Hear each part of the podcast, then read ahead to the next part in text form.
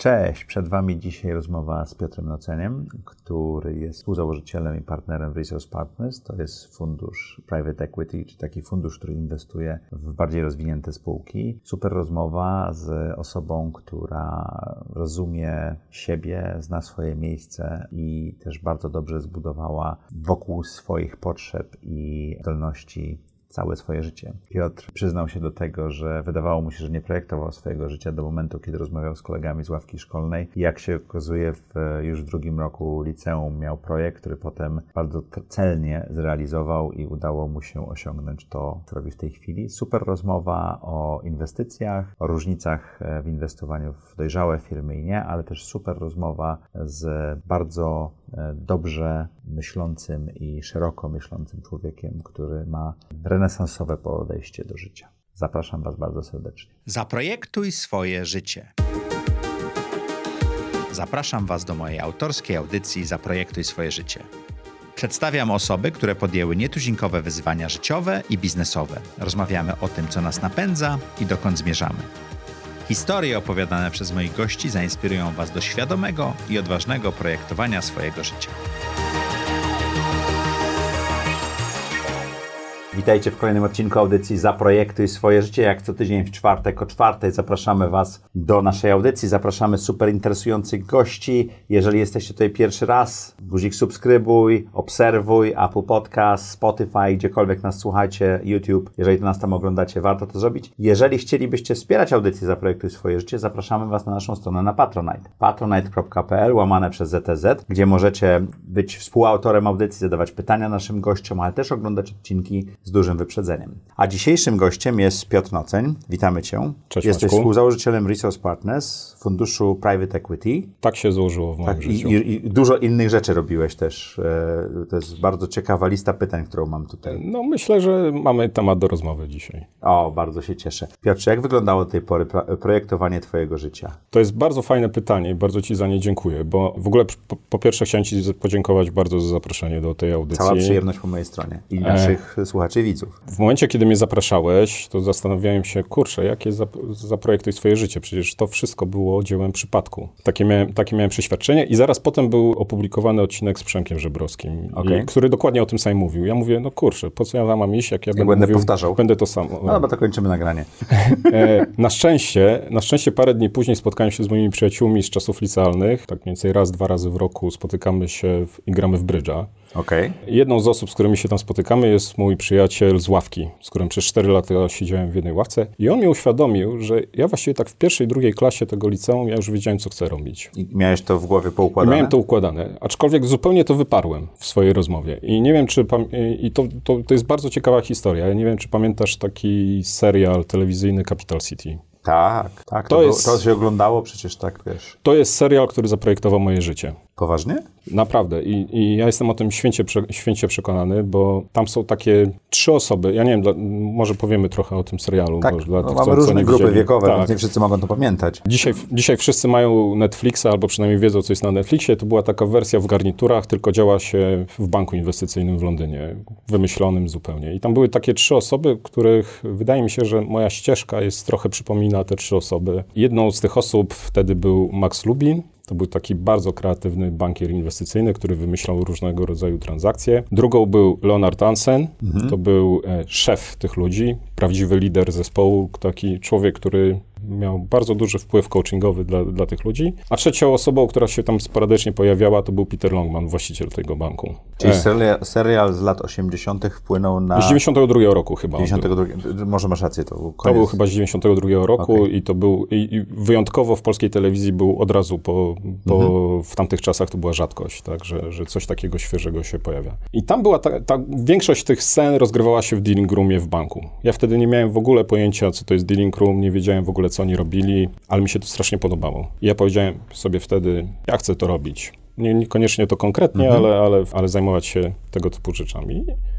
I wydaje mi się, że to moje życie zostało tak zaprojektowane, że, że powoli się to spełnia. To jak, jak doszedłeś do tego? Bo mówisz, że to wyparłeś. To jak doszedłeś do tego, że jesteś w tej chwili inwestorem? No to była, to była druga, długa droga, w której było też wiele, wiele takich szczęśliwych zbiegów okoliczności. Znowu stosując analogie filmowe, to trochę, trochę to nasze życie każdego z nas trochę przypomina film Kieślowskiego Przypadek. Jak tam okay. Bogusław Linda biegnie na pociąg, są trzy scenariusze, w zależności od tego, czy zdąży, czy kogoś potrąci po drodze, czy czy nie zdąży i to jego życie się różnie układa. Ja miałem to szczęście do, do, szczęście do szczęśliwych zbiegów okoliczności i, i ja zawsze byłem dobrym uczniem. Mhm. Zawsze byłem takim konformistycznym, można powiedzieć, uczniem. Świadectwo z czerwonym paskiem? Tak, tak, tak. Okay. I w ogóle wysoko postawiona y, przez siebie samego, samego po, y, poprzeczka. Ale ty sam siebie goniłeś, żeby te oceny były, tak, żeby tak, być, tak? Tak, ja nie miałem, ja w ogóle, znaczy miałem to szczęście też do, do super pamięci, czyli okay. na przykład jak, jak chodziłem do szkoły, ja się w ogóle nie uczyłem uczyłem. Ja na studiach miałem problem taki, że się nie potrafiłem e,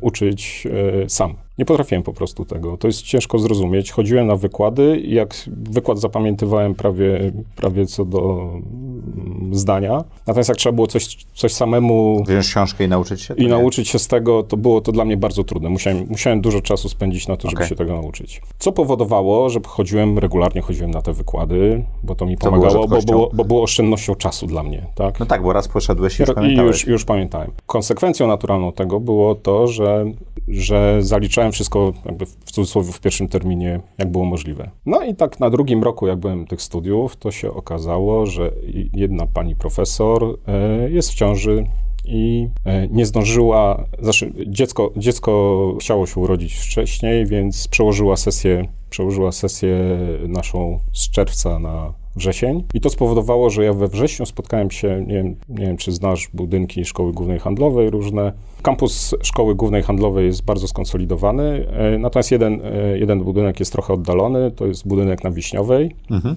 E... Teraz taki miedziany, taki... Tego, tego, tego, miedzianego to w ogóle wtedy jeszcze nie było. Okay. Jest jeszcze, je, jeszcze, jeszcze, tam jedną, jedną, jedną przecznicę dalej, taka stara szkoła po prostu okay. przerobiona na, na budynek, w którym właśnie ta katedra miała tam siedzibę. I ja we wrześniu poszedłem do tego budynku, budynku, w którym w życiu bym się nie pojawił, gdybym, gdyby ta sesja była normalna. I zobaczyłem tam takie ogłoszenie, że szukamy praktykanta do Morgan Grenfell. I Czyli to są te, te, te, ten, to jest ten te, przypadek. To jest ten Linda, to jest, to jest ten, ten Linda, na peronie, tak? Dokładnie, dokładnie tak. Ponieważ ja wiedziałem, co to jest Morgan Grenfell już wtedy, bo to był drugi rok studiów, e, studiów na, na SGH, to tam zadzwoniłem. No i zostałem zaproszony na, na, na rozmowę. Zdobyłem super zaufanie od moich przyjaciół dzisiejszych, wtedy, mhm. wtedy tych, którzy podejmowali, podejmowali tą decyzję. Żeby ciebie zatrudnić. Tak. Moglibyśmy dzisiaj powiedzieć pewnie, że to była taka mocno prekariacka umowa, ale okay. mi wtedy to nie, w ogóle nie przeszkadzało. Dla mnie było zdobycie. Doświadczenie było ważniejsze niż cokolwiek tak. innego, prawda? Dokładnie tak. No i tak się zaczęła moja Czyli e, poszedłeś kariera. w Capital City. Poszedłem w Capital City. Rok po tym na studiach jeszcze? Na studiach, tak. Rok, e, rok po, tej, e, po tym wypadku, w cudzysłowie wypadku na Wiśniowej mhm. E, we wrześniu, zobaczyłem, jak wygląda dealing room prawdziwy w londyńskim dużym banku, który wtedy był, na, jeśli nie w pierwszej trójce, to w pierwszej piątce mhm. banków inwestycyjnych na świecie. W międzyczasie przeszedł przez, przez różne, różne turbulencje transakcyjne, stał się częścią Deutsche Banku, więc to był naprawdę duży konglomerat. Ja się tam wtedy piorun, pioruńsko dużo nauczyłem nauczyłem. Okej. Okay. I ten dealing room zrobił na ciebie takie pozytywne wrażenie? Bo to też może, to historie to, są bardzo rozstrzelone, wiesz, tak? Wiesz, to było ponad 20 lat temu i to trudno mi jest tak pamiętać, ale, ale no, ja wtedy Byłeś... czułem, czułem radość, tak? Okay. Bo coś się spełniło, tak? Okay. Ja na przykład zobaczyłem tam, że hierarchia w tym dealing roomu polega, w dealing roomie polega na tym, jak daleko od okna siedzisz. Czyli tak. jak siedzisz przy samym oknie, to znaczy, że jesteś bardzo ważną osobą. Albo masz, albo jesteś szefem, albo masz dobre tak, trady, tak? Tak, tak. I, i to, było, to, było, to było bardzo ciekawe. Także to, była, to był początek. Później, później... Wylądowałeś w konsultingu, w PWC, prawda? To, e, to, bu, to była dalej bankowość inwestycyjna. Aha. PWC w tamtych czasach, w tym dziale, w którym ja pracowałem, skupiało się głównie na ten, ten, ten, ten nasz dział, na transakcjach e, doradztwa przy kupnie i sprzedaży, mhm. klasycznej pracy bankiera inwestycyjnego w sektorze technologii, mediów, telekomunikacji. To może, nie, nie wiem, czy wszyscy słuchali rozmowę z Tomkiem Świebodą i tak mhm. dalej, może wytłumaczysz, czym się różni bankier inwestycyjny od bankiera, bo to są zupełnie różne rzeczy. Prawdę mówiąc, nie wiem.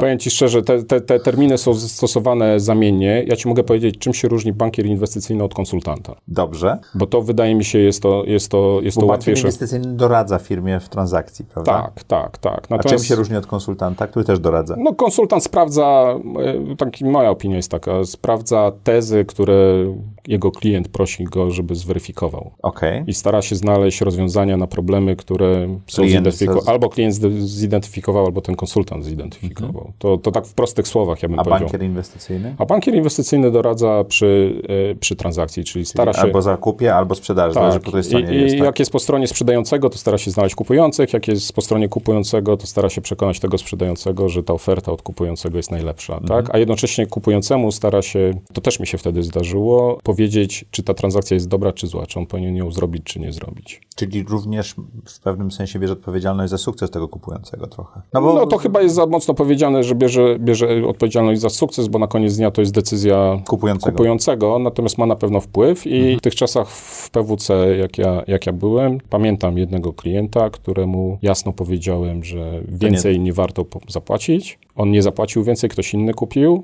Dwa lata później się przekonaliśmy, że to była bardzo dobra Decyzja. decyzja No tak, bo na, na wyniki takich, takich rzeczy Tak. trzeba poczekać, to nie jest oczywiste. Natomiast wracając do tego, co tam robiliśmy, bo tam robiliśmy bardzo ciekawe rzeczy, to był 99 i PWC. 2000 rok i to był dotcom Mhm. e, time. To ja, ja chyba byłem pierwszą osobą w Polsce, która doradzała przy, jako, jako po stronie takiej em, doradztwa M&A-owego, e, doradzała przy transakcji w sektorze internetowym w Polsce. Okej. Jakie E. to były firmy?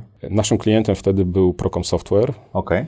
który kupował między innymi znaczący udział w Wirtualnej Polsce, która wtedy miała chyba 14 czy 16 osób. Okej. To jeszcze przed Orange'em długo. To było tak. No, Orange kupił od Procomu później. Tak. I ja to bardzo wspominam z wielkim sentymentem, bo po pierwsze to była moja pierwsza transakcja, po drugie właściwie zostałem tam wysłany dlatego, że byłem zupełnie świeży. To była najmniejsza transakcja, jaka, jaką, nad jaką wtedy pracowaliśmy. A dzisiaj Wirtualna Polska jest tym, czym jest e, i super, super po 20 latach jest zobaczyć, e, Jak to urosło? jak to urosło. Oprócz tego zrobiliśmy kilka innych transakcji wtedy e, do tego samego klienta. Część z tych osób, które były po drugiej stronie, były twoimi gośćmi, część pewnie jeszcze będzie. Tak, no panowie z Wirtualnej Polski też czekam, tylko Tak. nie, nie możemy terminu jakiegoś znaleźć. Oni wtedy, oni, ja z nimi wtedy też rozmawiałem i oni wtedy nie chcieli się sprzedać, bo oni wtedy byli O2 i budowali swój biznes i podjęli wtedy decyz- decyzję, podobnie zresztą jak Przemek Żebrowski w, e, też mówił w twoim programie o, o, o tych czasach, pójdą swoją drogą. Całkiem dobra droga im wyszła. Tak, tak. Bo to, to, to wszystko zależy od tego, jak się to dobierze. Jakieś ciekawe historie transakcyjne, których możesz już opowiadać? To, to mogę powiedzieć, bo to 20 lat minęło, więc wszelkie, e, wszelkie umowy o zachowaniu poufności dawno, dawno wygasły. Zresztą ludzie, którzy byli po drugiej stronie, już dawno nie są po drugiej stronie, tylko, tylko w innych rolach w życiu. Ale pamiętam, jak byliśmy, byliśmy w wirtualnej Polsce z, e, również z osobami ze strony klienta, czyli ze, strony, ze strony Procomu. I wtedy była taka głośna sytuacja o pierwszych przypadkach ataków, to się chyba DDS czy DNS, ja nie wiem, ja nie jestem informatykiem, nazywa, takich polegających na masowym obciążaniu strony, żeby, Żeby serwer się żeby wyłożył. serwer się wykruszył. To dla waszej, żeby zdać sobie sprawę z tego, co mówimy, to wtedy Wirtualna Polska miesięcznie miała około 20 milionów page views miesięcznie. Tak, to, to dzisiaj, dzisiaj pewnie jeden z mniejszych startupów Mhm. pewnie tyle generuje. Teraz to nie jest tak łatwo, bo tych stron też jest więcej. Tak, tak, ale, ale to, to, to, to, to była wtedy taka To główna było- to było charakterystyka. wow, tak? to, było, to, to było wow. I Fama głosiła wówczas, że Wirtualna Polska bardzo dobrze sobie z tym poradziła. Mhm. Denial of service, tak? Tak. I padło pytanie od strony bardzo takiego poważnego dyrektora ze strony Prokomu, jak oni sobie poradzili. I pamiętam, jak Marek Bożestowski zawołał takiego człowieka. Na, na wygląd on miał wtedy 14-15 lat. Ja, nie, ja nie, nie wiem, jak on się nazywał, nie, pamię, nie, nie pamiętam tego zupełnie. I zadał mu to pytanie przy nas, żeby on opowiedział, bo to się okazało, że to była osoba odpowiedzialna za, za, Za ten sukces. Za, za ten sukces tak? To, że ja nic nie zrozumiałem z, tej, z tego, co on mówi, to mnie nie dziwiło, bo nie, nie jestem informatykiem, nigdy nie byłem. Natomiast to, że ludzie z Prokomu nic nie, nie, nie byli w stanie zrozumieć, ale stwierdzili, Dobrze tak, mówi. To, to działa. to działa. To było, to było takie naj, naj, najfajniejsze i zaraz po tym podjęli decyzję o tym, żeby jednak tą transakcję domknąć. Poszedłeś do pracy do Carlyle Group Tak. na, Ale, na krótko. W międzyczasie jeszcze byłeś w 3TS Partners, tak? mhm. I w pewnym momencie zdecydowałeś się pójść na swoje. To za mnie zdecydowano. Okej, to jak to było? Pracowaliśmy, pracowaliśmy w Carlyle przez niecałe dwa lata, jako zespół, którym budował tutaj obecność w środkowej Europie, wtedy największego, największego funduszu private equity na świecie. Natomiast przyszedł upadek Lehman Brothers. Przyszedł no, w takim momencie, gdzie Carlyle musiał zdecydować, A jeszcze nie był zainwestowany mocno w Polsce pewno, tak? tak, to ja nie, nie bardzo mogę mówić o szczegółach, e, jaka była sytuacja tutaj w Polsce, natomiast e, strategicznie wtedy w Carlyle podjęto decyzję, żeby skupić się na core biznesie. Core biznesem dla Carlyle to nie jest fundusz kilkaset milionów euro na Europę Środkowo-Wschodnią, tylko core biznesem jest fundusz na kilkanaście miliardów dolarów e, w Stanach Zjednoczonych i podobne fundusze na głównych rynkach finansowych na świecie. I zamknięto po prostu inicjatywę, tak? E, Zamknięto inicjatywę, oprócz, oprócz nas zamknięto kilka in, podobnych inicjatyw na rynkach wschodzących, w Meksyku, w, w, w rejonie Azji i Pacyfiku, A zespół już był. a zespół był, tak? I, i, I oczywiście mogliśmy pójść do konkurencji, pracować w podobnych, e, w podobnych rolach, ale indywidualnie. Natomiast ponieważ stwierdziliśmy, że jesteśmy dobrym zespołem, no to poszliśmy ścieżką przedsiębiorcy i założyliśmy Resource Partners. Z perspektywy czasu można powiedzieć, że to był najgorszy moment na zaczynanie No, funduszu robienie, robienie equity. fundraisingu Tak, w- na- na- na początku- 2008-2009 roku Tak. to było... To, jak znajdowaliście kapitał? Wiesz co, ja bym się na to osobiście nie zdecydował. Jeszcze Gdyby- raz. Czy w ogóle? Nie, wtedy. Okej. Wtedy bym się nie zdecydował. Gdyby nie- jeden fakt, nie jedno zdarzenie, mieliśmy super wielkiego sojusznika w postaci Europejskiego Banku Odbudowy i Rozwoju. Okej. Ludzi, którzy tam pracowali, szczególnie e, Ann Hatton, która, która wtedy była taką osobą bezpośrednio odpowiedzialną za, nas, za, za, za kontakt z nami. I ona nam zorganizowała spotkanie wówczas z człowiekiem chyba numer dwa w Eborze, e, e, z Warelem Freemanem. I to było najważniejsze takie spotkanie w moim życiu, które stwierdziło, pot- potwierdziło, że to, co robię, to powinienem robić. To jest ten Linda, który wsiada do Tak. pociągu. E, Ja już dzisiaj nie pamiętam, czy my się spotkaliśmy w twarzą w twarz, czy to było, czy to było na telefonie, ale generalnie to dzisiaj, jak to, jak to wspominam, to było takie klepnięcie dobrego coacha w po plecach i powiedzi, powiedzie, powiedzenie, cokolwiek zrobicie, będziemy za wami. O, I to był... e, środek kryzysu. to był środek kryzysu.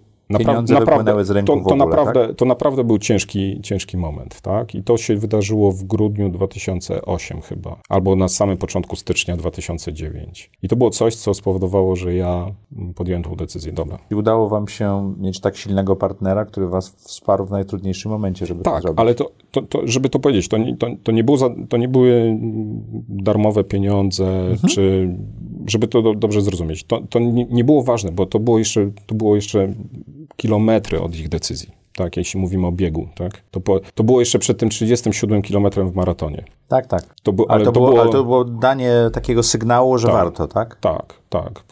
I, i, I rzeczywiście, i to, to, to, to jest, mamy to przysłowie, że, że prawdziwych przyjaciół poznaje się w biedzie. To w moim życiu to jest jedna z takich sytuacji, które, y, które idealnie podsumowują. Czyli to, że... Czyli to jest ten przypadek trochę też, tak? Dokładnie Że- tak. Że, Dokładnie że, dla- to- to- to- kryzys, bo tak to Tak. byłbyś partnerem w bardzo zacnej firmie, Tak. Super szczęśliwym, tak? to teraz jesteś szczęśliwy, jak pracujesz na swoim? Czy byłbyś bardziej szczęśliwy pracując Mhm. z Carlyle'em? Bo to przecież olbrzymia firma, tak? Wiesz, robiłbym bardzo podobne rzeczy, więc jest bardzo ciężko powiedzieć, co, co jest lepsze, tak? To, to, to dopiero po, po, po fakcie można ocenić, czy to, jest, czy, czy to jest lepsze niż to, co mogłoby być, albo odwrotnie. I tutaj trochę cofnę się do tych czasów Carlyle'owych, do, też do twojej audycji i komentarzy pod twoimi audycjami. Ja zawsze, zawsze tobie życzę, żeby ta, ta audycja się rozwinęła tak, jak audycja Davida Rubinsteina, O. jednego z założycieli e, Carlyle Group. David niedawno obchodził czwartą rocznicę tego swojego programu, którym, e, z okazji której e, został zrobiony taki specjalny odcinek typu The Best of o przywództwie. Tam jest, tam jest właśnie też pytanie takie trochę do, do Davida skierowane. Dlaczego to robisz? Po, co, po co się to robi, tak? I moja odpowiedź jest bardzo podobna, tak? Moja odpowiedź jest bardzo podobna do jego. Generalnie to jest cudowny zawód, ponieważ każdego dnia spotykasz bardzo ciekawe osoby, które są dla ciebie, mogą być dla ciebie dobrym stymulatorem twojego osobistego rozwoju, a jednocześnie ta praca nie jest nudna, bo każdego dnia robisz coś innego. Jednego dnia jesteś prawnikiem, bo siedzisz nad dokumentacją transakcyjną, jednego dnia jesteś tym bankierem inwestycyjnym, szukasz... A jednego szukasz jesteś liderem. Jednego ten, e, headhunterem, Tak. coachem, e, menedżerem w firmie, tak? tych, tych opcji jest tak wiele, że jak, jak kiedyś próbowałem to na jednym slajdzie pokazać, to jak przy 20 chyba zawodzie, jak zacząłem wymieniać, to, to, to w 21 wpisałem trzy kropki. Nigdy na to nie patrzyłem w ten sposób, ale nawet w startupach to rzeczywiście jest bardzo dużo funkcji, może tak. nie, nie, wiem czy zawód, ale funkcji, które trzeba spełnić. Tak. tak. To ja mam szczęście, bo robię to, co lubię. Okay. Tak? Nie, nie robię czegoś, co...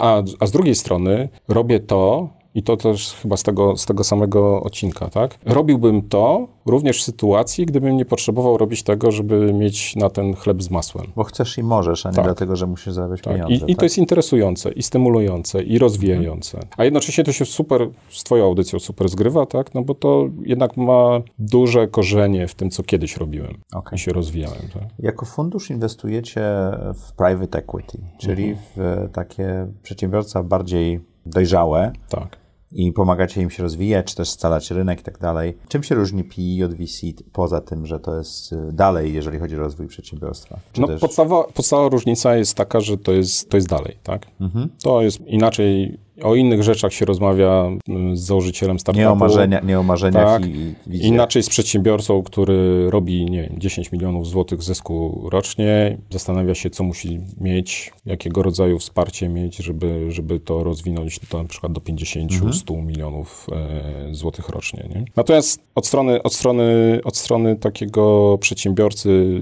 menedżera, który, który to rozwija, to jest bardzo ciężka decyzja na każdym etapie firmy, tak? Mhm. Bo to trzeba się podzielić władzą. Ja przez te lata spotkałem dwie osoby, no, dosłownie dwie, nie 2%. Dwie osoby, y, które świadomie mówiły: Piotr, doszliśmy do ściany ze swoimi umiejętnościami, ze swoim, potrzebuję kogoś, to z kim będę mógł dzielić decyzje. A to jest bardzo wysoka samoświadomość takiej osoby i bardzo to są dwie osoby. opanowane ego, prawda? Tak. Słuchaj, ja 20 lat pracuję w tej branży. I no to spotkałeś kilka tysięcy to osób, tak, tak? średnio pewnie 150 y, rocznie, nie? Tak. To powiedzmy 3000 osób. Na 3000 osób dwie osoby spotkałem. Że świadomie mogły powiedzieć, Mam to szczęście, że... tak. Mam to szczęście, że z, w obie, to są, to są inwestycje.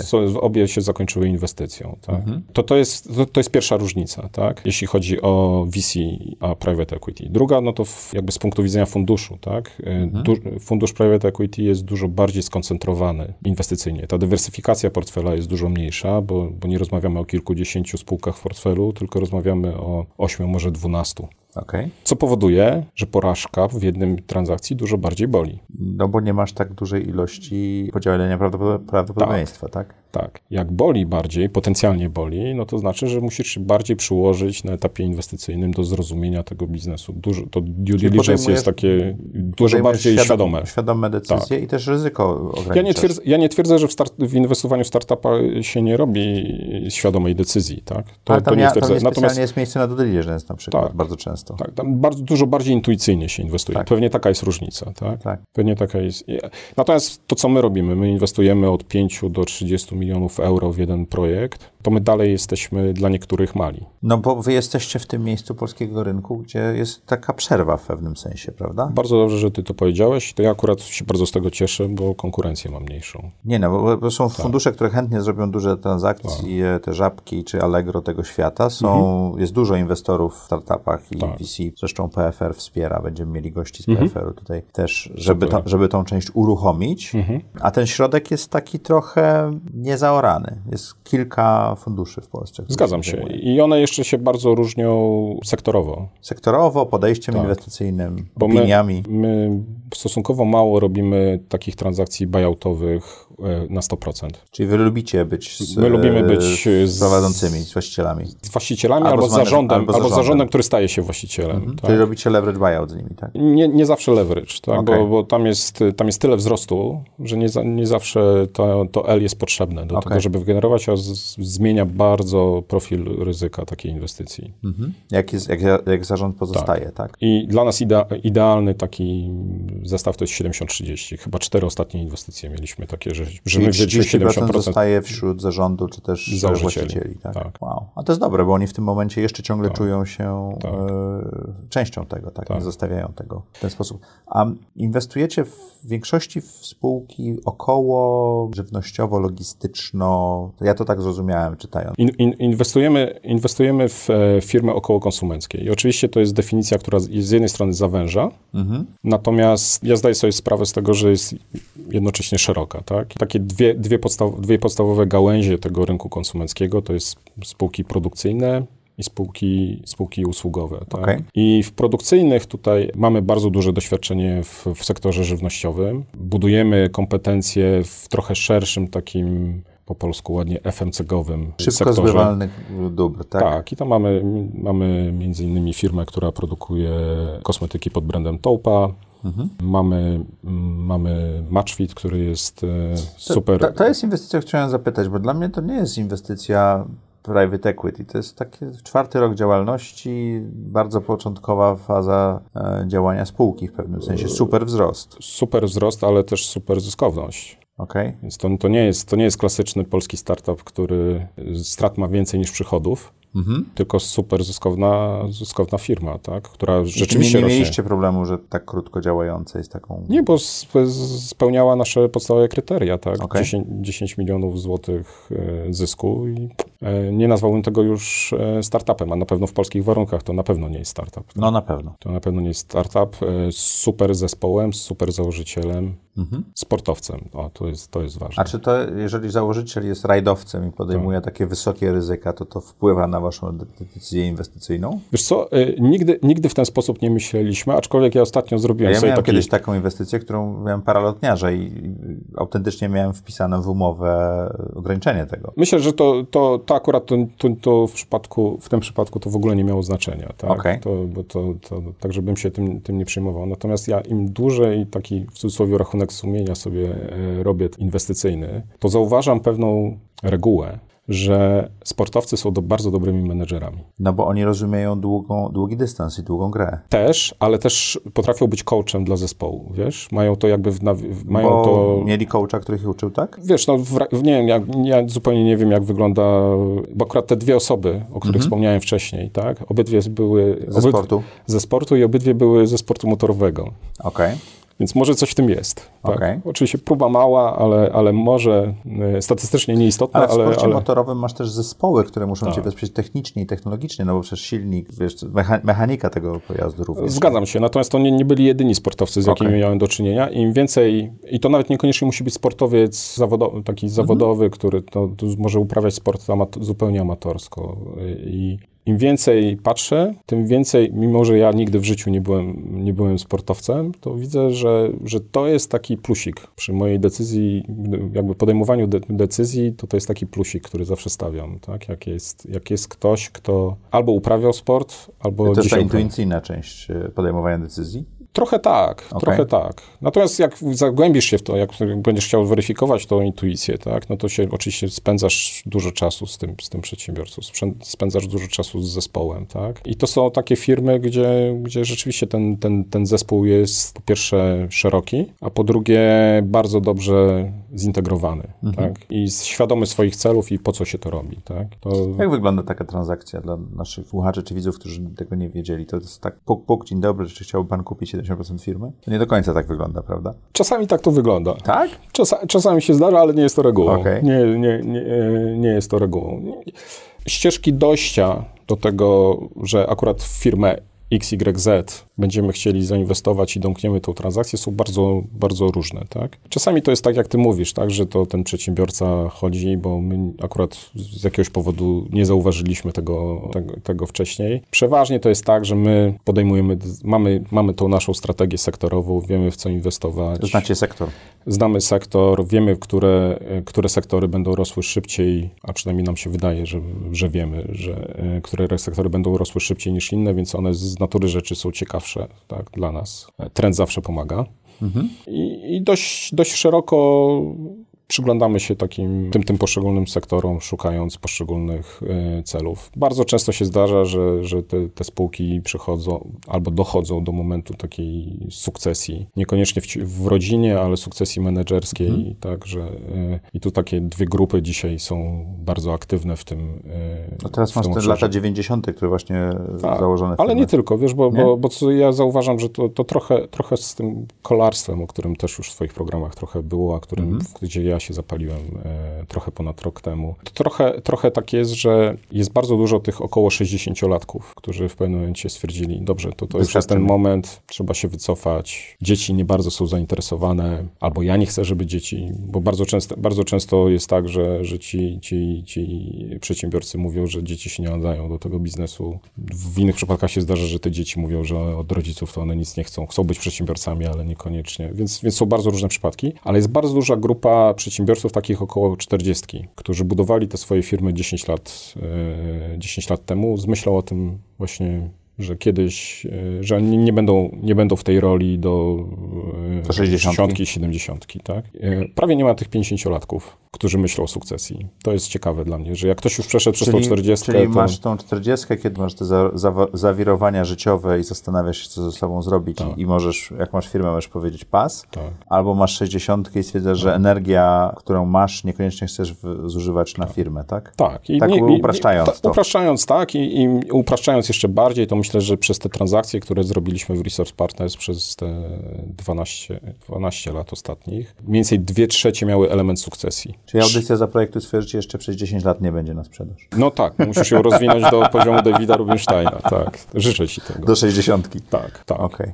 Czyli jedna trzecia, dwie trzecie czy jedna trzecia? Dwie, trze dwie trzecie to jest element sukcesji i o ile tam powiedzmy 10 lat temu to byli głównie ci 60-latkowie, to teraz jest bardzo, ostatnie transakcje to robiliśmy właśnie w 40-latkami. Ale oni zostają w tym biznesie oni zostają, jeszcze? Zostają, ale ma, oni wiedzą, że to nie jest biznes na pokolenia. Okej. Okay. Tak. I chcą go rozwinąć, I to jest, z wami tak. sprzedać. I to jest duża różnica między polskimi przedsiębiorcami, a przedsiębiorcami w takich tradycyjnych, rozwiniętych gospodarkach typu Niemcy na przykład. W Niemczech się robi biznes na pokolenia. Dokładnie tak. I, i, i ja mam taką teorię, to jest teoria nieprzebadana, nie, nie że tam jest dużo trudniej sprzedać taką firmę rodzinną, bo ty jesteś trzecim, czwartym pokoleniem, które prowadzi to, mhm. ten biznes, więc jak twój pra, pradziadek ją zakładał, to jak to ty możesz sprzedać? Ale trudno emocjonalnie. Emocjonalnie, tak. Okay. No ale wiesz, my, my, też mamy sytuację, w której przez ostatnich tam 70 lat tak dużo rzeczy działo się na terytorium Polski, terytorium Polski się Oczywiście. przesunęło, że nie mamy tych pokoleń. To bardzo, bardzo niewiele A takich i właśnie, i, I, to pomaga w tych, w, jakby w, w, liczbie, w liczbie transakcji, tak, bo nie ma tego emocjonalnego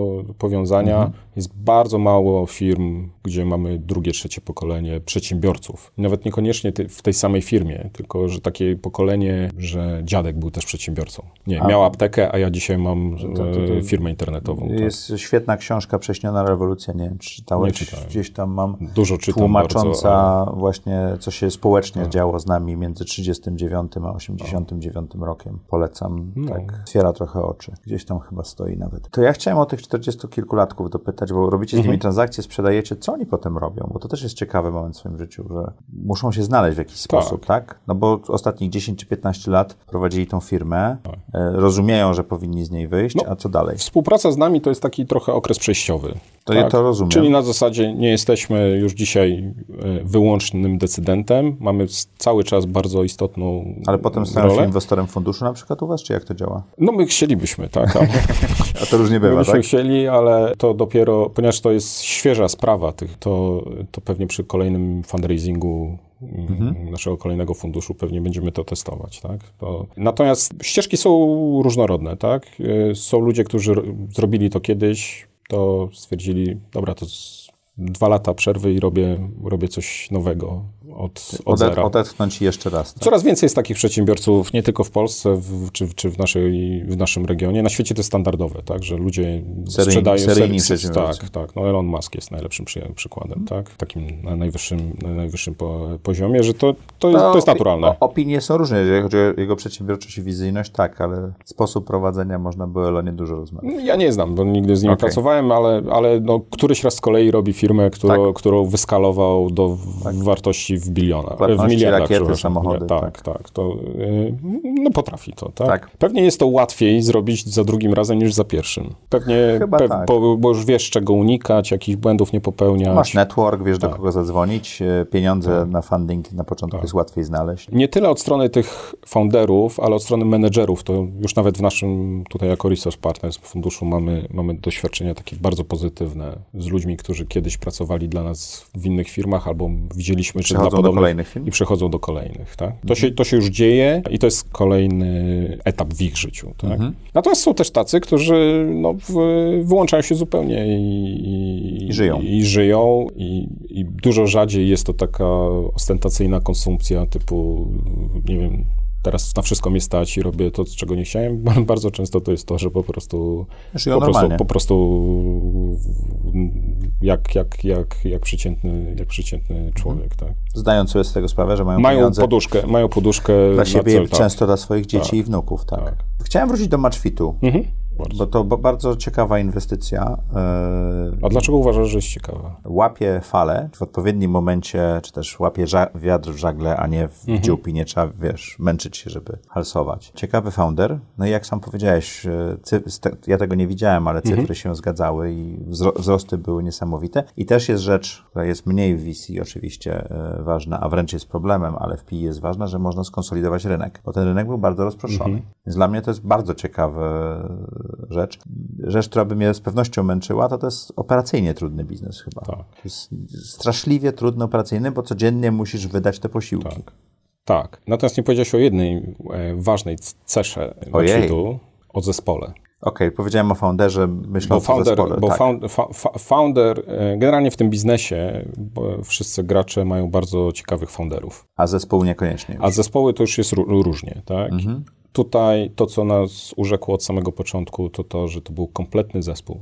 Okej, nikogo nie My- brakowało. Rzadko się zdarza, że my nie proponujemy, żeby wzmocnić jakąś tam funkcję Mhm. w firmie po naszym wejściu, tak? Tu w ogóle to nie był problem, tak? I to był zespół, który grał jak dobrze naoliwiona maszyna od samego, od samego początku i, i twoim ostatnią, ostatnim punktem, który powiedziałeś o tych operacjach, że one są skomplikowane, to jest pioruńsko skomplikowany No bo biznes. to musisz świeże jedzenie dostarczyć codziennie. Tak. O tam między szóstą a ósmą rano Wyprodukować to przede wszystkim. produkujesz to poprzedniego Tak. dnia i w nocy i musisz rano dostarczyć, tak? Tak. A jednocześnie musisz cały czas sprzedawać. Y, Tak. I to jest, e, to jest naprawdę bardzo, bardzo skomplikowane. No, natomiast no, dzięki temu, że mamy tak wspaniały zespół, to, To działa. się udaje. Tak? To ile tam jest posiłków w tej chwili dziennie? Powiedzmy tak, milion, milion posiłków miesięcznie Wychodzi. wychodzi. Pewnie każdy startup w Polsce chciałby mieć takie stopy wzrostu, A, jak rozwinięta Wiesz, no, ja, ja pomagam startupom, e, Ania moja też pomaga Mhm. startupom i to widać, że wchodzi się do startupu, a tam pudełka są, szczególnie wśród programistów, to, Mhm. jest normalna rzecz. Mi zresztą pewno pudełka też by się przydały, gdybym chciał się skupić na tym, żeby Ale wiesz co, ale to, to zaskakująco y, spor, bo to generalnie percepcja jest taka, że to jest dla sportowców i dla tych, co się chcą odchudzić. A to niekoniecznie, to jest dla tych, A- co też chcą mieć też Wygodę. okrągłą wygodę, ale też y, różnorodność, prawda? Tak, tak. I to, I to jest dzisiaj, jakby stosując Pareto, tak, 80-20 rule. Nie, no to, to, to, To- co jest- ja mówiłem, to właśnie, to, to jeżeli wejdziesz do startupu, w którym pracuje kilkanaście, Mhm. kilkadziesiąt osób, jedna trzecia do 50% będzie coś takiego używała. To No, bardzo cieszę, no, wiesz, no to ja się bardzo z tego cieszę, tak. Chciałem, em, podesłałeś mi parę pytań dla innych gości, między innymi pytań o nieudane inwestycje, czy też nie- inwestycje, które uciekły e, Mhm. Tak. dla Marcina Hejki, więc chciałem zadać Ci to samo pytanie. A ja się przygotowałem, bo przewidziałem, widzisz. E, wszyscy, od, wszyscy mi mówili, że ja zawsze analitycznie byłem mocny i, i to...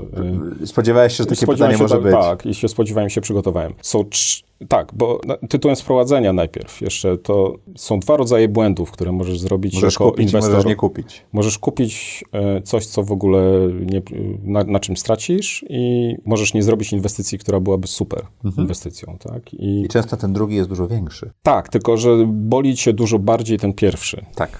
To Ale to jest- psychologia, to... Tak. I ja mam trzy takie transakcje, e, dwie z czasów, dwie z czasów jeszcze Free TS Capital Partners Mhm. i jedną z późniejszych czasów. Tą pierwszą to była fotka.pl. Okej. Zadzwonił do mnie do biura, właśnie tak na zasadzie nak-nak, chciałbym tutaj sprzedać firmę albo pozyskać finansowanie. Zadzwonił do mnie Rafał Agnieszczak. Którego mamy nadzieję kiedyś gościć. Na razie nie, nie udaje nam się go zaprosić. Zadzwonił do mnie i zaczyna opowiadać o biznesie, o którym ja w ogóle wtedy nie miałem pojęcia tego. I, Ale o co Ci chodzi, tak? Znaczy, ja w ogóle nie pamiętam tej naszej rozmowy. Poważnie? Tak. I, Ojej. I, no i spuściłem, y, przysłowiowo spuściłem go na drzewo, tak. Mhm. Tydzień później się spotkaliśmy na pierwszym spotkaniu sąsiadów nowo budującej się kamienicy, w której obydwaj kupiliśmy mieszkanie. Mieszkania. I on podszedł do mnie tydzień po tej rozmowie. I on podszedł, Kupując to mieszkanie. no, bo, bo my już kupiliśmy te, te mieszkania, ale tam się skrzyknę, sąsiedzi się skrzyknęli, że jeszcze nie mieszkamy razem, ale może się poznajmy. I Okej. tak, takie, takie spotkaliśmy się. I podchodzi do mnie facet, którego nigdy w życiu nie widziałem, bo to rozmowę byliśmy przez telefon i mówi, no cześć, wiesz, bo e, właśnie tydzień temu to dzwoniłem i powiedziałeś, że, że to w ogóle nie ma, nie ma, nie ma sensu. e, Nie, nie, nie ma sensu. Ja, mi było głupio nie dlatego, że go, że go że wtedy nie pogoniłem, poznałeś? tylko że ja w ogóle nie pamiętam tej rozmowy. Ale I to było, to, to Tak. było mi głupio. Natomiast zostaliśmy, zostaliśmy super kumplami. Przez parę lat mieszkaliśmy, yy, mieszkaliśmy do, w, jednej, w jednej kamienicy. Do dzisiaj, do, do dzisiaj yy, utrzymujemy ze sobą kontakt. To jest inwestycja, której żałuję. Numer jeden. że nie zrobiłeś. Że nie zrobiłem. A Tak? mogłeś. A mogłem. No bo Ale tam, na koniec nie wziął inwestorów, tak? na koniec nie. Na, Dla niego to chyba też było dobre. Tak. Druga inwestycja to była firma w sektorze gier bardzo dawno temu. Nazywała się Metropolis Software i Grzegorz Miechowski. I tam już poszło dalej, bo tam byliśmy bardzo, bardzo, bardzo zaangażowani w proces, bardzo się poznawaliśmy. To był chyba 2001 rok, jeśli się nie mylę. E, Metropolis Software był wtedy znany z tego, że to była pierwsza polska gra, która się sprzedała w więcej niż 100 tysiącach pudełek e, Jeszcze wtedy pudełka były. Tak, tak, tak. No to 20 lat temu. Tak.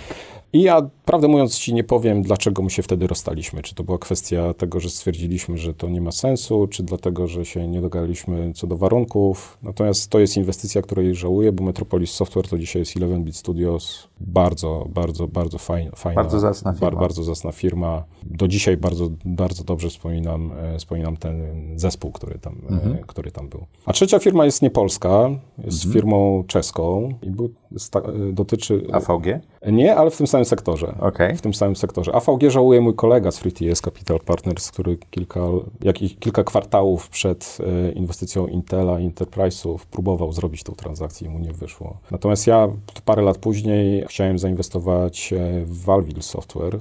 E, Okej. To dzisiaj jest Avast. Mhm.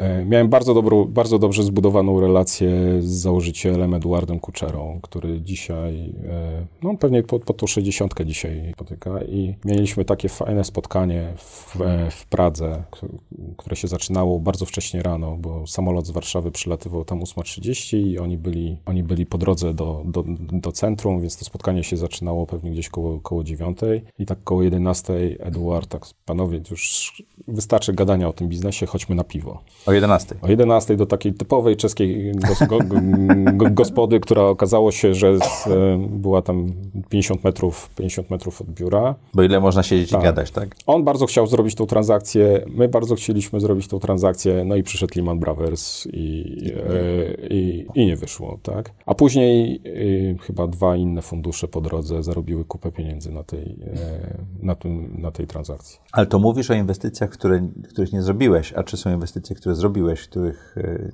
nie chciałbyś się chwalić, a, a są na twojej liście? No jest trochę, tak? No Opowiesz bo- nam, czy, czy, już, czy już mniej chętnie? Nie, no wiesz, e, bez nazwy może powiem. Okej, jed- o- o doświadczeniach powiem. czy o doświadczeniach, sytuacji, tak. tak. Je- Jedno, czego mnie to nauczyło i bardzo dużo czasu mi zajęło, żeby to przepracować Mhm. samodzielnie, to było to, o czym ty mówiłeś też w, w swoich wypowiedziach. Unikaj robienia biznesu z przyjaciółmi. O tak. I ja niestety nie słuchałem tych rad. To te rady to się późno w życiu człowiek dowiaduje. Tak, tak, tak. To był jeden taki przypadek i to był taki dość, dość przykry z, emocjonalnie. Natomiast minęło już tyle czasu, że, że, że, że jest za mną. Tak. Natomiast drugi raz na pewno do tej samej rzeki bym nie wszedł. Tak. Ja mam bardzo ciekawych przyjaciół, z którymi zaczynałem biznes, ale nie byli przyjaciółmi. A w drugą stronę zadziałało to. I to działa. To, To działa. totalnie, To- to- totalnie to działa. odwrotnie, tak, To- że te przyjaźnie się tak. rozmyły, czy wręcz rozerwały. Tak. Jesteś w radach nadzorczych. Czy to wynika z Twoich obowiązków, czy to również daje Ci jakąś taką przyjemność bycia i wspatrzenia na to? Bo to są tylko rady nadzorcze spółek, w których inwestujecie, czy nie tylko? Tak, tak, tak. Tylko. Czyli, czyli to, to generalnie Czyli to to, że, to, to że to jestem jest w Radzie Nadzorczej, 20 to jest bardzo formalne. Tak? Jedna z tych 20 ról i funkcji, tak? Tak. Okej. Natomiast no, my nie pracujemy w cyklach spotkań rad nadzorczych ze spółkami. Tak? My A nie szukacie ciągle- niezależnych członków rad nadzorczych do spółek? Nie ma Tu takiej są, potrzeby. tu są dwie, to jakby dwie, dwa podejścia są w Faleniczka branży. i otwoczka, jak to kiedyś mówili, Tak, tak? tak, tak, tak. Moja rodzina z Falenicy pochodzi też, także to ja jestem tej, po tej falenickiej Dobrze. stronie. Tak. Są, są dwa podejścia. Jest takie anglosaskie podejście, gdzie rzeczywiście tych takich dyrektorów zewnętrznych, non-executive directors, tu powinieneś e, mieć, mieć, bo oni ci dadzą doś, doświadczenie, dadzą ci spojrzenie. I jest druga szkoła, właśnie ta otwocka, e, przepraszam, Ta to, to, była, to była otwocka, falenicka, falenicka mówi, jak sam tego nie przypilnujesz, albo sam nie będziesz rozumiał i nie będziesz wiedział, co trzeba poprawić, to nikt ci, nikt ci tego na czas nie, nie powie. Prawda pewnie jest gdzieś po środku. Natomiast e, Bo zaangażowany członek Rady Nadzorczej Niezależnej jest dobry, ale niezaangażowany rozmywa podejmowanie decyzji pewno, tak? Wiesz co, y, pewnie tak, ale to pewnie zależy od... y, od y, ja, ja mam, ja, ja, jest na przykład za moich czasów miał, miał strategię taką, żeby mieć zawsze zewnętrznego dyrektora, tak? I to się sprawdzało w 50% przypadków. To co oznacza, że w 50% przypadków się nie sprawdzało. Pewnie z pełną kontrolą po stronie funduszu pewnie, pewnie jest podobnie, tak? Tylko, że ja widzę wtedy tą szklankę Tą różnicę, pełną, tak. pełną, a nie pustą, tak? Do połowy.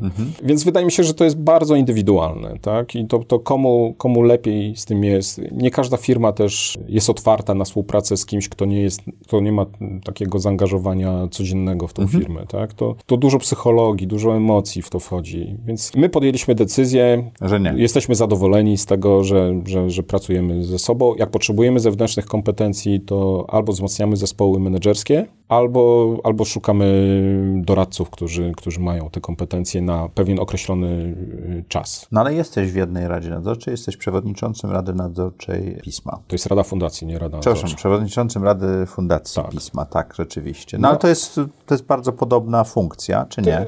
No tak, tylko ona jest związana bardziej z taką działalnością filantropijną, moją. Oddawaniem, Tak. giving back, tak? Tak, bo, bo ja jestem jednym z fundatorów Fundacji Pismo. No Piotr Mam- był tutaj, Wiem, opowiadał o wiem, tym. wiem, że był. Czytajcie pismo. Ja jestem bardzo szczęśliwy, bo, bo kończymy trzeci rok wydawania i cały czas, e, cały czas rośniemy. Mhm. Tak? I to, się, to, to, to jest e, wielki sukces redakcji, zespołu, który nad tym I pracuje. jakość ciągle jest, tak? I- Tak, bo tutaj pewnie mógłbyś zapytać, po co ja w ogóle byłem fundatorem i dla, dlaczego. I, i Skoro pewnie- mógłbym, to zapytam. tak, to, e, to, jest, to jest bardzo ciekawe, bo mi się wydaje, że niestety w mediach w Polsce, generalnie na świecie, ale w Polsce w szczególności, mamy taki trend do strasznej tabloidyzacji w ogóle. to się sprzedaje.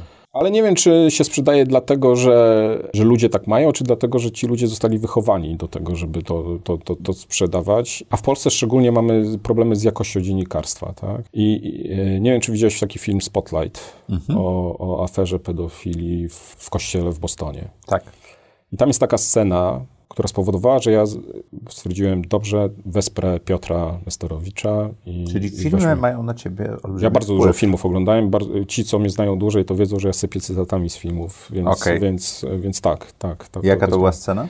To była scena taka, jak oni siedzą e, w zespole redakcyjnym, tam z redaktorem naczelnym, mają już to story przygotowane, jest na jedynkę przygotowane, że tutaj o, o tej aferze będziemy pisać i naczelny zadaje pytanie, czy masz potwierdzenie z drugiego źródła. Nie, nie było. No i tamten dziennikarz tak się wymijająco tak stara się kluczyć. Zadałem proste pytanie, czy masz z drugiego źródła? I w tym momencie dzwoni telefon do tego naczelnego w tym, w tym pokoju. I on odbiera, a tam dzwoni sekretarz prasowy kurii, który, mówi, który do niego po imieniu mówi, słuchaj, wiem, że macie taki artykuł, proszę cię, nie publikujcie tego. I on, no, on tam dziękuję, do widzenia, się rozłączyli i ten naczelny tak się odwraca do tego zespołu i mówi, mamy potwierdzenie z drugiego źródła. Na 99% przypadków w polskich mediach, i to jest pioruńsko ważne, by bo to nie dotyczy kościoła To by się nie opublikowało. to, to reakcja byłaby o 180 stopni inna. I ja dlatego wsparłem pismo. Właśnie dlatego i, i ale ja pismo są- nie jest... dla jest, jakości dziennikarstwa. Ale nie, jest w tym kierunku. Nie, bo moim jest- celem nie jest na to, żeby znajdować, To nie jest znajdować investigative, kurię, tak, to nie kurię Tak. w, w Bostonie i, i szkalować, Mhm. coś pisać negatywnego, tylko po to, żeby rzeczywiście zachować ten standard dziennikarstwa w Polsce. I dlatego tak? jest to fundacją. I dlatego to jest fundacją, dlatego jest e, bardzo mało reklam tam, a jeśli Mhm. są reklamy, to są one bardziej takie związane z, też z misją pisma, czyli jakieś festiwale kultur, kulturalne, mm, reklamy książek, które są wydawane. Może audycja powinna się zareklamować. Muszę porozmawiać. Proszę cię bardzo, Dobrze. proszę cię bardzo. I mamy chyba, chyba łącznie cztery strony na to ze stu Mhm. przeznaczone. Właśnie po to, żeby to, żeby być niezależnym.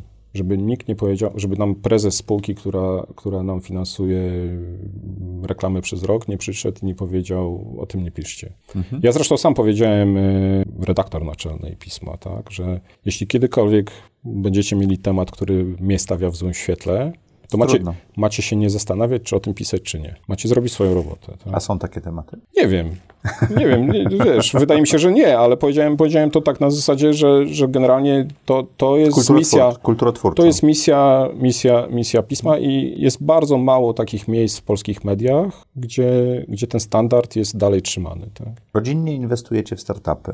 Tak, tak, to się zaczęło. To jest zupełnie inną formą inwestycji. Tak. Dużo większe ryzyko, dużo, jak sam powiedziałeś, intuicyjne podejmowanie decyzji. Tak. Po co to robicie? Wiesz co, to, to się zaczęło trochę od, od, od, od mojego szwagra, mojej żony, a, a, że ja mam jakieś tam doświadczenie inwestycyjne, to, to też nad tym tam, e, w to, w to w jakiś sposób jestem zaangażowany. Nie wiem, po co robi to mój szwagier, po co robi to moja żona, ja ci mogę powiedzieć, po co ja to robię. Okay. Dla, mnie, dla mnie to jest trochę tak, jak kiedyś usłyszałem, jak, jak, jakie są różnice różnicę między funduszami VC w Stanach i funduszami VC w Europie. Okay. I, I, to jest bardzo dobra odpowiedź na to, bo w, Stana, w Stanach jest akceptacja podejmowania ryzyka dużo większa i ona się przejawia na przykład w tym, że 10% funduszu partnerzy mogą jednoosobowo podjąć decyzję o jakichś takich mikroinwestycjach seedowych. I polega na tym, że fundusz, że fundusz inwestuje, załóżmy taka Sequoia, nie? inwestuje, nie wiem, 5 milionów euro w e, dolarów w, jednej, w pierwszej rundzie w jakiś pro, pro, e, projekt i to podejmują normalnie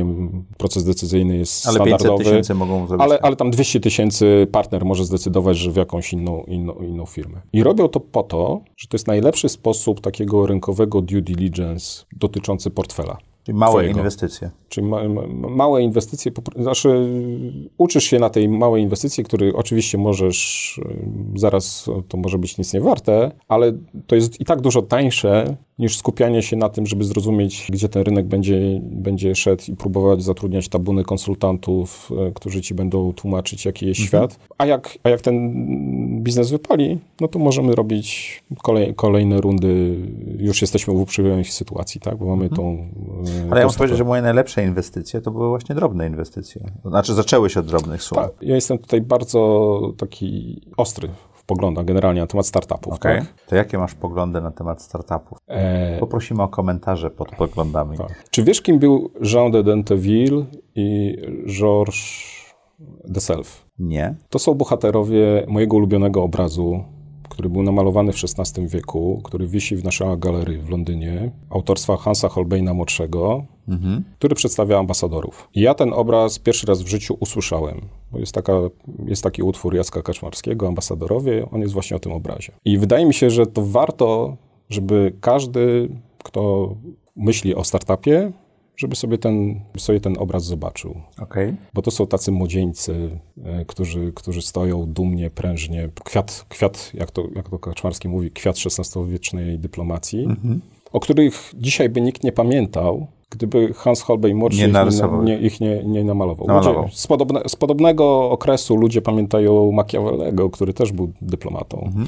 Tak, no, ale był... napisał książkę, która miała wpływ później. Dokładnie, dokładnie. I to chyba jest taka różnica, że wszyscy pamiętają że o takim Machiavellim, w sensie nie mówię o charakterze, tylko o tym dziele, tak? To mhm. wszyscy, wszyscy wiedzą, kto kim Steve Jobs był, Bill Gates, Jeff Bezos, to wszyscy, wszyscy, wszyscy, wszyscy to wiedzą, ale nikt nie będzie wiedział o tych milionach innych, którzy próbowali. E, I na tym obrazie tam oni tak, to jest taki fajny obraz, polecam wam wszystkim, żebyście to, to zobaczyli. Jak się wszystko odblokuje, to, to w, nasza, w naszą galerię najlepiej przyjść jest o 11, kiedy ją otwierają i szybkim krokiem pójść na górę w lewą stronę. Mhm. Ja to robię często. W, żeby ten obraz zobaczyć? Żeby, żeby, żeby zobaczyć ten obraz, jak jeszcze tam nie ma nikogo. Okay. Bo na ten obraz trzeba spojrzeć najpierw od przodu i wtedy widzisz tych dumnych młodzieńców, a później trzeba skręcić trochę w prawo i tak spojrzeć tak z kąta i tam jest, działa, działa trochę perspektywa. Tak jak na stadionach masz te reklamy za bramką położone tak. na tego i jak oglądasz w telewizji, to one się wydaje, że stoją. To tam jest czaszka trupia, która przypomina, że zaraz panowie, tutaj się zaraz świat kończy. Tak. O was, was to, nie będzie. Teraz wracając do startupów, i to właśnie z, tym, z tymi startupami, to jest trochę jak z tym y, Georgesem de Selvem i Jeanem de Denteville. Okej. Okay.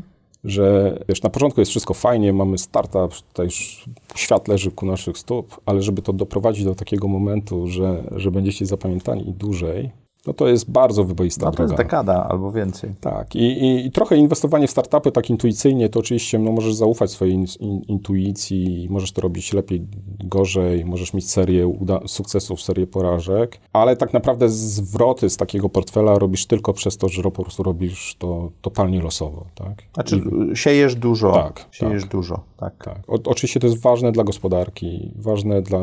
Natomiast z takimi inwestycjami, do których ja jestem przyzwyczajony, to to ma naprawdę niewiele, niewiele wspólnego. Proszę Państwa, mamy opinię człowieka z PI na temat VC. Ja myślę, że inwestorzy, którzy robią, obstawiają te zakłady w formie aniołów biznesu, tak jak ja, czy fund, członków funduszy VC, mieliby inną opinię na ten temat, ale zgodzę się co do losowości tego, bo ja teraz patrzę na mój portfel z perspektywy już dekady prawie. To, co na początku wydawało się genialne, czy to, co nawet w środku wydawało się genialne, niekoniecznie jest tym, co dojeżdża do końca. Tak, I, i, ale to w każdej a, firmie. A poza tym, jak dojeżdża, to też nie wiadomo, czy jesteś w stanie to sprzedać, Ale wiesz, nie? e, ja przez te 20 lat miałem jedną firmę, która szła po sznurku w, w, zgodnie z oryginalnym planem. Tam, gdzie odchylenia, tam jak co sobie coś tam wy- Ale wymyślę. to nawet nie mówię, że po sznurku z planem, tylko to, się, Nie, to, to ale to- się wywalić w pewnym momencie, tak? Tak, tak, tak, ale to dotyczy też, wiesz, to, Mhm. to, żeby to żeby było dobrze zrozumienie, to dotyczy też, wiesz, firm na takim etapie, na których my inwestujemy, To tak? też się zdarza. To też się zdarza, wiesz, no,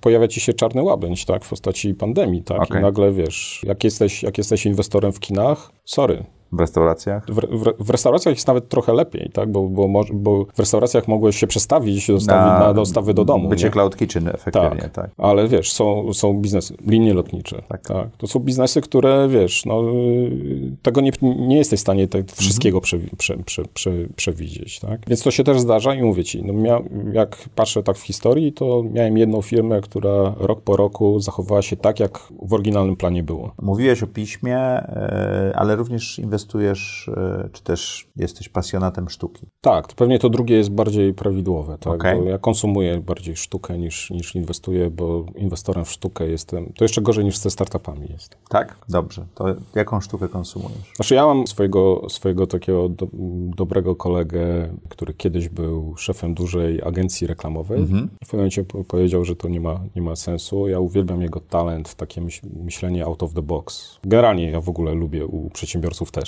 e, takie myślenie spo, pozapudełkowe. To jest Jarek Betlej, który tam kilka lat temu zaczął malować, e, malować obrazy, przemówił do mnie i po prostu dość dużo, dość dużo jego, jego obrazów mam. Czy jesteś mecenasem w pewnym sensie?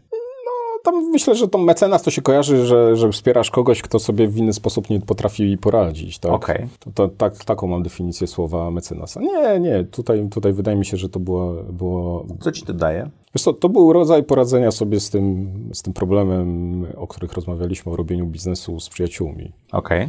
I to była trochę taka ucieczka, ucieczka do przodu w moim, tak chyba z, z horyzontu czasowego na to patrzę. Jest taka definicja trochę między, e, nie wiem czy wiesz, kolekcjoner sztuki, e, czym się różni od kogoś, kto, kto generalnie kupuje obrazy. Nie. Tym, że u niego w domu stoją obrazy tak bokiem. Aha, bo już nie ma miejsca na tak, ścianie. Tak, tak, tak.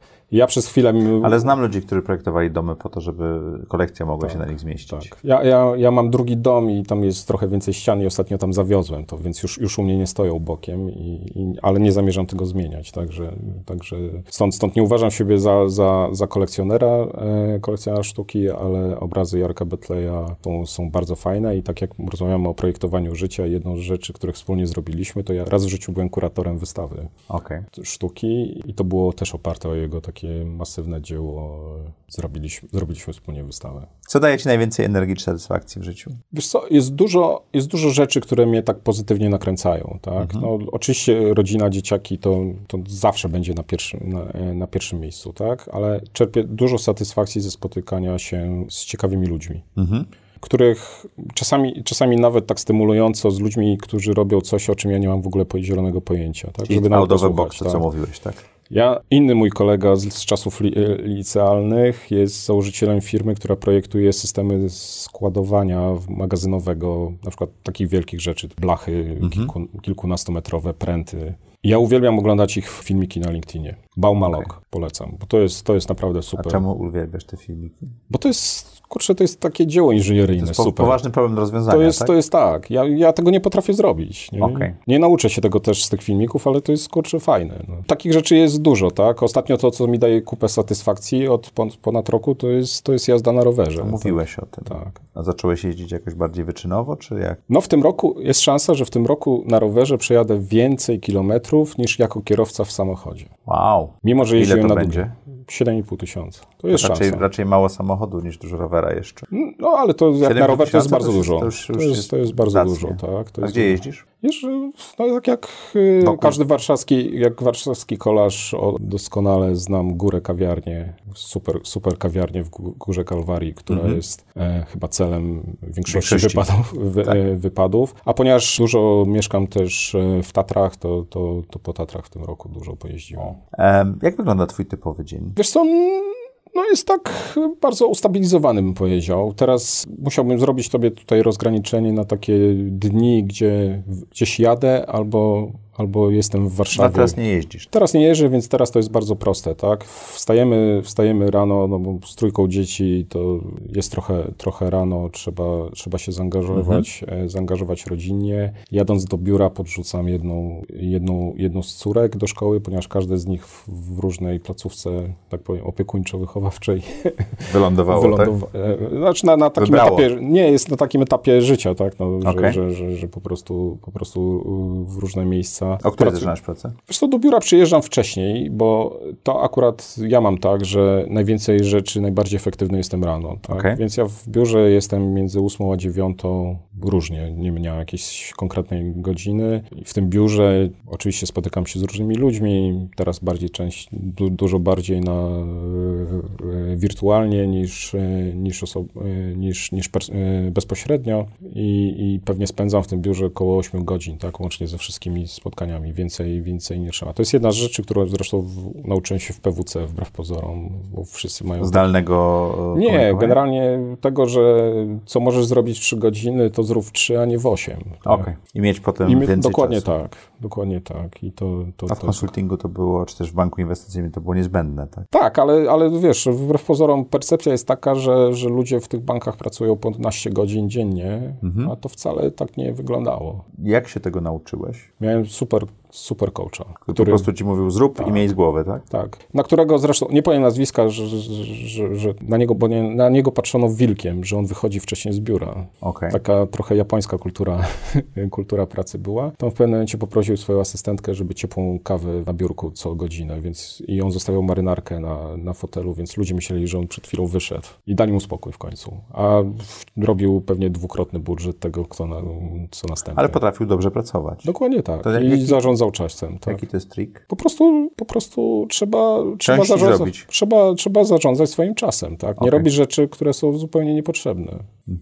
To a propos niepotrzebnych rzeczy, czy mógłbyś coś przestać teraz robić, co poprawiłoby twoje samopoczucie albo spowodowało twój rozwój? Przestać. Tak. Nie, wiesz, bo ja jestem zdyscyplinowany. Wiesz, ja nie robię rzeczy, których, których nie, nie lubię robić. Ja, ja, ja mam ten komfort, ja mam ten komfort naprawdę i to jest naprawdę bardzo duży taki komfort, że robię rzeczy, które lubię robić. Ale nie ma żadnej takiej rzeczy, którą mógłbyś wyjąć i byłoby spokojniej?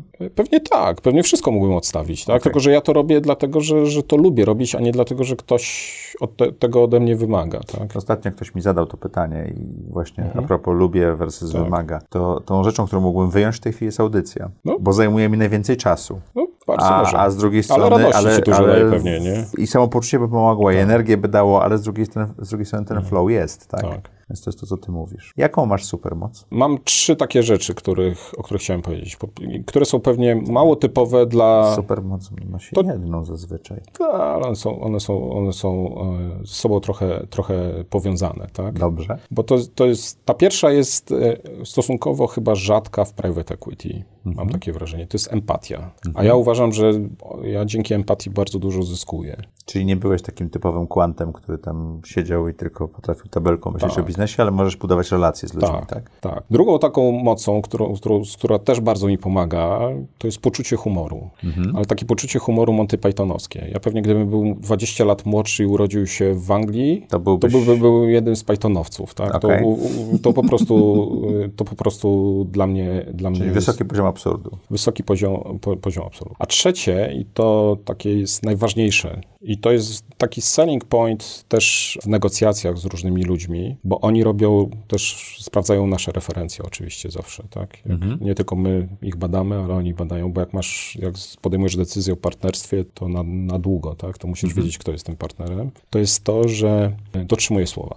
I to jest Czy- ważne dla ciebie. Tak. I to, myślę, że to jest super moc, która, która nie wszyscy ją mają, tak? Że lu- ludzie lubią. Ja, ja jestem bardzo ostrożny w deklaracjach, tak? Nie, nie deklaruję czegoś, czego nie mogę dać, ale jak już zadeklaruję, że coś będzie, to będzie. Czy rzeczy, które chciałbyś robić za 3 lata, to? Wiesz co, praktycznie tak. To mogę powiedzieć tak. Zawodowo chciałbym robić dokładnie to samo, co, Czyli bez co, zmian? co, co robię. Chciałbym spędzać więcej czasu niż do tej pory spędzam w górach, bo to jest taka moja, Mhm. Pasja. moje miejsce na ziemi, tak? Moje miejsce na ziemi. I mogę powiedzieć tak od strony sportowej, tak? Chciałbym przejechać L'Etap, czyli amatorską wersję Tour de France, który jest pioruńską.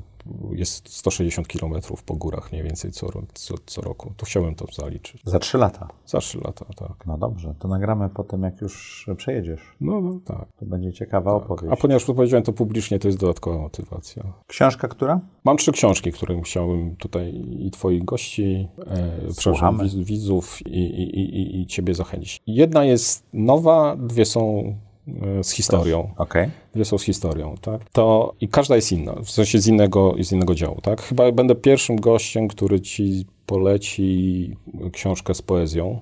Okej, E, to prawda. To jest, e, to jest antologia poezji Jacka Kaczmarskiego i to jest, e, Okej.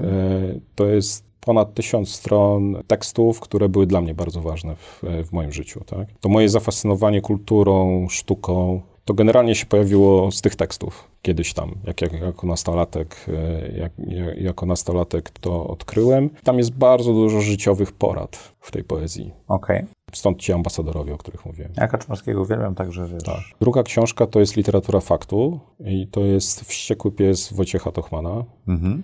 który ma też już dobrze ponad 10 lat historii. Ja miałem to szczęście, że byłem na premierze w ogóle tej książki, gdzie słyszałem tytułowy reportaż e, czytany przez Macieja Sztura. Okej. Ja nie będę spoilował, e, o czym jest ta No książka. ja już mam ale- drugą książkę dodaną do, do, wiesz, do listy swojej, to jest, ale to jest, to jest, dla mnie to jest, e, tak jak traktuję trochę wizytę w Zaprojektuj swoje życie jako w cudzysłowie, trochę z uśmieszkiem e, spowiedź życia, to ten reportaż Mhm. E, taki jest, jest ciekawy, szczególnie jeśli mówiliśmy wcześniej o, o jakości dziennikarstwa i to wydaje mi się, że Wściekły Pies i szczególnie tytułowy reportaż e, z tego, z tego, z tego, z tego tomu. A trzecia? A trzecia książka to też chyba pierwszy raz będę ci, będę gościem, który rekomenduje coś, czego jeszcze nie przeczytał, O, ale pewnie w momencie emisji będę miał to już przeczytane. a co to jest? To jest Pokora Szczepana Twardocha.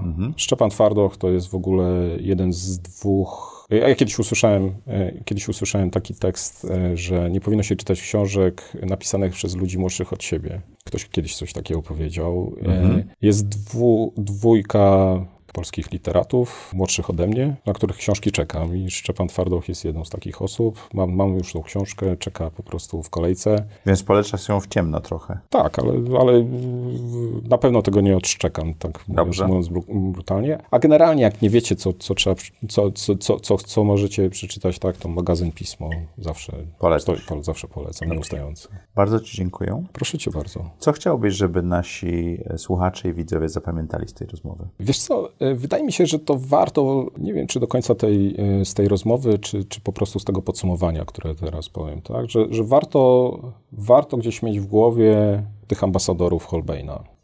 Że to, że dzisiaj nie jesteś na tapecie, a ktoś inny jest, to wcale nie jest tragedia, tak? I, I warto po prostu robić to, co się lubi. Ja mam, ja mam naprawdę to wielkie szczęście z tego, że, że od 20 lat robię to, co lubię. I mi się to nie zmienia, tak? I codziennie uczę się Nie czegoś masz nowego. potrzeby bycia na tapecie. No, to może wiesz, to, to brzmi trochę sarkastycznie w swoich ustach, będąc tej w audycji, ale, ale tak, ale tak, ja nie potrzebuję takiego aplauzu za to, co, za, za to, co robię, nie? Bardzo Ci dziękuję. Bardzo dziękuję Wam. Jak to czwartek o czwartej zapraszamy do audycji Zaprojektuj swoje życie.